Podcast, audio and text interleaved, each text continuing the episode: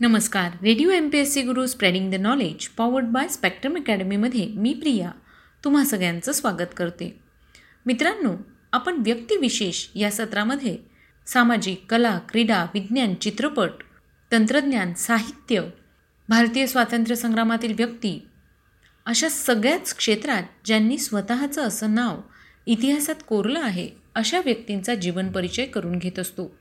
यामध्ये त्यांच्या जन्मदिवसानुसार किंवा त्यांच्या स्मृतिदिनानिमित्त आपण त्यांच्या जीवनाचा परिचय व्यक्तिविशेष या सत्रात करून घेत असतो.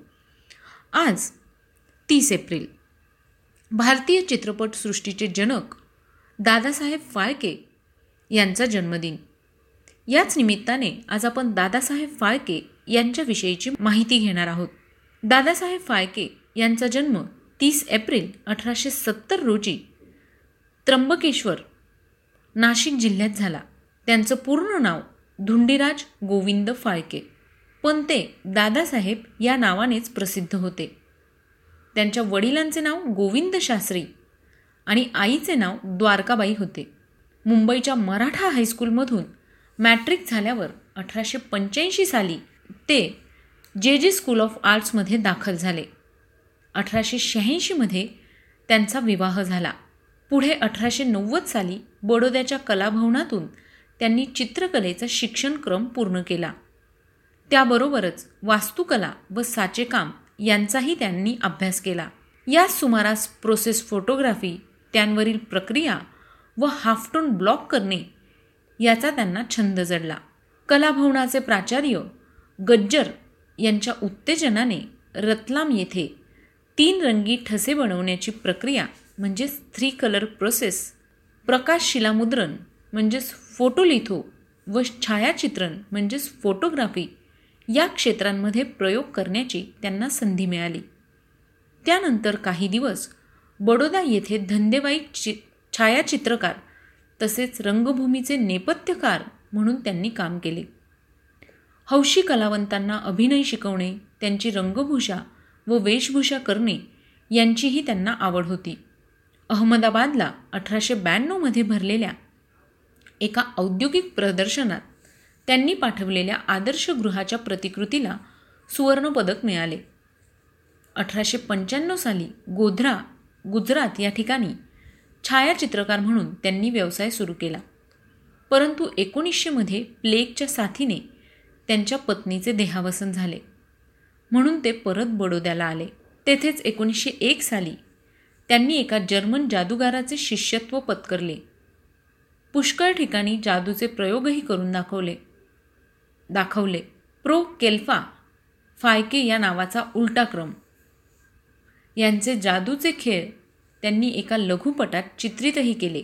एकोणीसशे दोनमध्ये त्यांचा दुसरा विवाह झाला. एकोणीसशे तीन साली भारत सरकारच्या पुराण वस्तू संशोधन खात्यात प्रारूपकार व छायाचित्रकार म्हणून त्यांना नोकरी लागली. या फिरतीच्या नोकरीमुळे त्यांना भारतातील अनेक वास्तुशिल्पे पाहता आली. एकोणीसशे सहा साली त्यांनी वंगभंग चळवळीच्या निमित्ताने आपल्या सरकारी आपल्या सरकारी नोकरीचा राजीनामा दिला. एकोणीसशे आठ साली लोणावळ्याला Phalke engraving and printing press works ही संस्था त्यांनी सुरू केली आणि त्यानंतर पुढे ही संस्था लोणावळ्यावरून दादर या ठिकाणी हलवण्यात आली. तिचेच रूपांतर नंतर लक्ष्मी आर्ट प्रिंटिंग वर्क्समध्ये झाले. एकोणीसशे नऊ साली फाळके जर्मनीहून तीन रंगी मुद्रण प्रक्रियेचे अद्ययावत तांत्रिक शिक्षण घेऊन आले व ही संस्था त्यांनी भरभराटीस आणली. पुढे दादासाहेबांनी एकोणीसशे दहामध्ये सुवर्णमाला नावाचे अत्यंत कलापूर्ण असे मराठी गुजराती मासिकही सुरू केले. परंतु एकोणीसशे अकराच्या प्रारंभी भागीदारांशी मतभेद झाल्यावर या व्यवसायाशी त्यांनी आपला संबंध तोडून टाकला. उद्विग्न मनस्थितीत असतानाच मुंबई गिरगावमधील अमेरिका इंडियन सिनेमॅटोग्राफ या तंबूवजा चित्रपटगृहात पंधरा एप्रिल एकोणीसशे अकरा रोजी ख्रिस्ताचे जीवन हा अर्ध्या तासाचा मूकपट त्यांच्या पाहण्यात आला. त्यातून प्रेरणा घेऊन स्वदेशी चित्रपट व्यवसाय उभारण्याचे त्यांनी ठरवले. आणि त्या दृष्टीने त्यांचा चित्रपट निर्मितीविषयक अभ्यास रात्रंदिवस सुरू झाला. डोळ्यांवरील अतिताणाने त्यांना तात्पुरते अंधत्व आले परंतु सुदैवाने मुंबईचे डॉक्टर प्रभाकर या नेत्रविशारदाने त्यांना पुन्हा दृष्टी प्राप्त करून दिली. मध्यंतरीच्या काळात परदेशातून चित्रपटविषयक वाङ्मय मागवून त्याचा अभ्यास त्यांनी चालू ठेवला. पुढे आपली बारा हजार रुपयांची विमा पॉलिसी गहाण टाकून एक फेब्रुवारी एकोणीसशे बारा रोजी ते इंग्लंडला रवाना झाले. आवश्यक यंत्रसामग्री व कच्च्या फिल्मची मागणी नोंदवून एक एप्रिल एकोणीसशे बारा रोजी ते भारतात परत आले. सर्व सामग्री एकोणीसशे बाराच्या मे अखेर हाती आल्यावर त्यांनी कुटुंबियांचे चित्रीकरण करून पाहिले व त्यानंतर जून जुलैमध्ये रोपट्याची वाढ हा एक मिनिटाचा लघुपट तयार केला. तो समाधानकारक वाटल्यानंतर ते मोठ्या चित्रपटाच्या निर्मितीकडे वळले. भांडवलासाठी पत्नीचे दागिनेही त्यांनी गहाण टाकले. लेखक छायालेखक रंगवेशभूषाकार कला दिग्दर्शक दिग्दर्शक रसायनकार संकलनकार इत्यादी सगळ्या भूमिका दादासाहेबांनीच पार पाडल्या. आपल्या चित्रपटासाठी त्यांना स्त्री कलावंतही मिळू शकली नाही. अशा अडचणी असूनही फाळक्यांनी मुंबई येथील दादरच्या प्रमुख मार्गावर आपले चित्रपट निर्मितीगृह सुरू केले आणि भारताचा पहिला चित्रपट राजा हरिश्चंद्र सहा महिन्यात पूर्ण करून तो मुंबईच्या त्यावेळच्या सँडहर्ट्स रोडवरील नानासाहेब चित्रे यांच्या कोरोनेशन थिएटरमध्ये तीन मे एकोणीसशे तेरा रोजी प्रदर्शित केला. हा चित्रपट एकूण तेव तेवीस दिवस चालला. दादासाहेब पडदा आणि प्रक्षेपक घेऊन गावोगाव जात व त्या लोकांना चित्रपट दाखवित असे. पौराणिक चित्रपटासाठी योग्य अशी देवळे घाट लेणी व वाडे तसेच नैसर्गिक परिसर नाशिकला असल्याने दादासाहेब फाळके यांनी तीन ऑक्टोबर एकोणीसशे तेरा रोजी मुंबईहून नाशिकला स्थलांतर केले. राजा हरिश्चंद्रांनंतर फाळक्यांनी मोहिनी भस्मासूर या चित्रपटाची निर्मिती केली. व तो एकोणीसशे चौदाच्या जानेवारीत कोरोनेशन सिनेमामध्ये प्रदर्शित केला. या चित्रपटासोबत पिठाचे पंजे हा लघु चित्रपटही ते दाखवत असत. पुढे सत्यवान सावित्री नावाचा आणखी एक चित्रपट तयार करून त्यांनी एकोणीसशे चौदाच्या जून महिन्यात हा चित्रपट प्रदर्शित केला.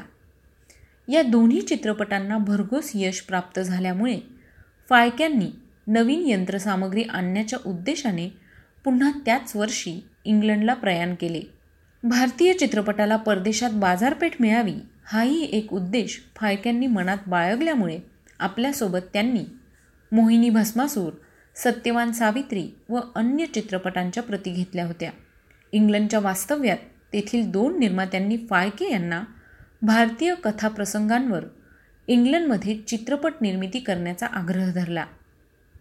त्यासाठी लागणाऱ्या भारतीय कलाकारांचा व संबंधित नोकरांचा खर्च करण्यासही ते तयार होते. एवढेच नव्हे तर त्यांनी त्यांना भारी पगाराची नोकरी व नफ्यात भागीदारी देऊ केली. परंतु फाळके यांनी स्वदेशीच्या ओढीमुळे ती मान्य केली नाही. भारतात एकोणीसशे चौदामध्ये परतल्यावर फाळकेंनी लघुपट व्यंगपटांकडे वळले. उदाहरणार्थ आक्काड्यांची मौज नाशिक त्र्यंबक येथील देखावे तळेगाव काच कारखाना केल्फाच्या जादू लक्ष्मीचा गालीचा धूम्रपान लीला सिंहस्थ पर्वणी चित्रपट कसा तयार करतात? कार्तिक पौर्णिमा उत्सव धांदल भटजीचे गंगास्नान संलग्न रस स्वप्नविहार हे माहितीपट आणि शैक्षणिक लघुपट त्यांनी दोन वर्षात तयार केले. त्यामुळे अनुभवपटांच्या जनकत्वाचाही मान त्यांच्याकडेच जातो. भांडवल उभारण्याच्या दृष्टीने त्यांनी लहान मोठ्या संस्थानिकांच्या भेटी घेतल्या. औंध व इंदूर संस्थानांकडून देणगीच्या रूपाने आणि इतर स्नेहांकडून कर्जाऊ स्वरूपात आर्थिक सहाय्य घेतले व आपला राजा हरिश्चंद्र हा चित्रपट तीन एप्रिल एकोणीसशे सतरा रोजी नव्याने पुण्याच्या आर्यन सिनेमात प्रथम प्रदर्शित केला. तसेच लंकादहन हा चित्रपटही त्याचवेळी तयार करून तोही त्यांनी एकोणीस सप्टेंबर एकोणीसशे सतरा रोजी प्रदर्शित केला. हा चित्रपट भारतभर लोकप्रिय ठरून त्याने मुंबई पुणे मद्रास व इतरत्रही उत्पन्नाचे पूर्वीचे सर्व विक्रम मोडले. फाळक्यांचे हे यश पाहून त्यांची आर्थिक विवंचना कायमची मिटावी या उद्देशाने लोकमान्य टिळकांनी पुढाकार घेतला व शेठ मोहनदास रामजी आणि शेठ रतन टाटा इत्यादींच्या आर्थिक सहाय्याने पाच लाख रुपये भांडवल उभे करून फाळकेज फिल्म लिमिटेड ही संस्था उभारण्याची योजना निश्चित केली. परंतु ती काही कारणांमुळे कार्यान्वित होऊ शकली नाही. तथापि कोहिनूर मिल्सचे वामन श्रीधर आपटे मायाशंकर भट्ट माधवजी जयसिंग व गोकुळदास दामोदरदास या भांडवलदारांच्या भागीदारीत एक जानेवारी एकोणीसशे अठरा रोजी फायकेस फिल्म्सचे रूपांतर त्यांनी हिंदुस्तान सिनेमा फिल्म कंपनीमध्ये केले व त्याचवेळी त्यांच्या कल्पनेत एकोणीसशे चौदापासून असलेले कायमचे चित्रपट निर्मिती गृहही नाशिक येथे त्यांनी उभारले. ऑगस्ट एकोणीसशे अठरामध्ये या संस्थेचे श्रीकृष्ण जन्म. एक मे एकोणीसशे एकोणीसमध्ये कालिया मर्दन हे फाळके दिग्दर्शित दोन्ही चित्रपट अत्यंत यशस्वी ठरले. परंतु या चित्रपटानंतर फाळक्यांचे इतर भागीदारांशी मतभेद सुरू झाले. यानंतर एकोणीसशे एकोणीस अखेर सहकुटुंब ते काशीला निघून गेले. येथील वास्तव्यात त्यांनी रंगभूमी हे नाटक लिहून काढले. अनेक विद्वानांना तसेच लोकमान्य टिळक व दादासाहेब खापर्डे यांनाही त्यातील काही प्रवेश त्यांनी ऐकवले. तथापि दोन भागात सादर केल्या जाणाऱ्या या सात अंकी नाटकाला व्यावसायिक यश मात्र मिळू शकले नाही. एकोणीसशे बावीस साली हिंदुस्तान सिनेमा फिल्म कंपनीच्या भागीदारांशी तडजोड होऊन फाळक्यांनी निर्मिती प्रमुख व दिग्दर्शक म्हणून पुन्हा कामाला सुरुवात केली. या संस्थेसाठी एकोणीसशे तेवीसमध्ये महानंदासारख्या दर्जेदार अशा एकूण अडोतीस चित्रपटांचे त्यांनी दिग्दर्शन केले. एकोणीसशे अठरा ते एकोणीसशे चौतीस या सोळा वर्षांच्या काळात हिंदुस्तान सिनेमा फिल्म कंपनीने एकूण सत्त्याण्णव चित्रपट काढले. यात फाळके दिग्दर्शित चाळीस चित्रपट होते. तसेच गंधर्वाचा स्वप्नविवाह विहार खंडाळा घाट विंचवाचा दंश विचित्र शिल्प खोड मोडली वचनभंग इत्यादी लघुपटही फाळक्यांनी या संस्थेसाठी दिग्दर्शित केले. दादासाहेब फाळके दिग्दर्शित सेतुबंधन हा हिंदुस्तान फिल्म कंपनीचा अखेरचा चित्रपट. हा चित्रपट प्रकाशित होईपर्यंत चित्रपटसृष्टीत भारतीय बोलपटाचे आगमन झाले होते. एकोणीसशे एकतीसमध्ये मायाशंकर भट यांनी दृश्य ध्वनिमिलन या तंत्राने त्याचे रूपांतर त्याच वर्षी बोलपटात केले. अशा या भारतीय चित्रपटसृष्टीच्या जनकाला त्यानंतर मात्र व्यवहार विन्मुक्तेमुळे निष्कांचन अवस्थेत दिवस कंठण्याची वेळ आली. तरी पण त्याही अवस्थेत वयाच्या साठाव्या वर्षी त्यांनी पूर्वीचा आपला अनुभव जमेस धरून ॲनॅमल बोर्ड प्रोडक्शन सुरू केले. तेवढ्यातच कोल्हापूरवरून चित्रपट निर्मितीसाठी पुन्हा त्यांना निमंत्रण करण्यात आले. कोल्हापूर सिनेटोनसाठी फायक्यांनी दिग्दर्शित केलेला गंगावतरण हा पहिला बोलपट एकोणीसशे सदोतीस साली तयार करण्यात आला. भारतीय चित्रपट व्यवसायाला पंचवीस वर्ष पूर्ण झाली म्हणून एकोणीसशे एकोणचाळीसच्या एप्रिल मेमध्ये एक महोत्सव साजरा करण्यात आला. त्यावेळी फाळक्यांचा सत्कार करून कृतज्ञतेचे प्रतीक म्हणून त्यांना पाच हजार रुपयांची थैली अर्पण करण्यात आली. दादासाहेबांच्या जन्मशताब्दीपासून म्हणजेच एकोणीसशे सत्तरपासून चित्रपटसृष्टीत उत्कृष्ट कामगिरी केलेल्या कलावंत तंत्रज्ञानाला दादासाहेब फाळके पुरस्कार देण्यात येतो. यंदाचा दादासाहेब फाळके पुरस्कार रजनीकांत यांना देण्यात आला आहे. तर मित्रांनो आज आपण व्यक्तिविशेष या सत्रामध्ये दादासाहेब फाळके भारतीय चित्रपटसृष्टीचे जनक यांच्याविषयीची माहिती ऐकली. तुम्हाला ही माहिती कशी वाटली ते आम्हाला नक्की कळवा. त्यासाठीचा आमचा व्हॉट्सअप क्रमांक आहे शहाऐंशी अठ्ठ्याण्णव शहाऐंशी अठ्ठ्याण्णव ऐंशी. म्हणजेच eight six nine eight eight six nine eight eight zero. चला तर मग मित्रांनो मी प्रिया तुम्हा सगळ्यांची रजा घेते. तोपर्यंत स्वतःची आणि स्वतःच्या कुटुंबियांची काळजी घ्या. आणि हो ऐकत रहा radio M P S C guru spreading the knowledge powered by spectrum academy.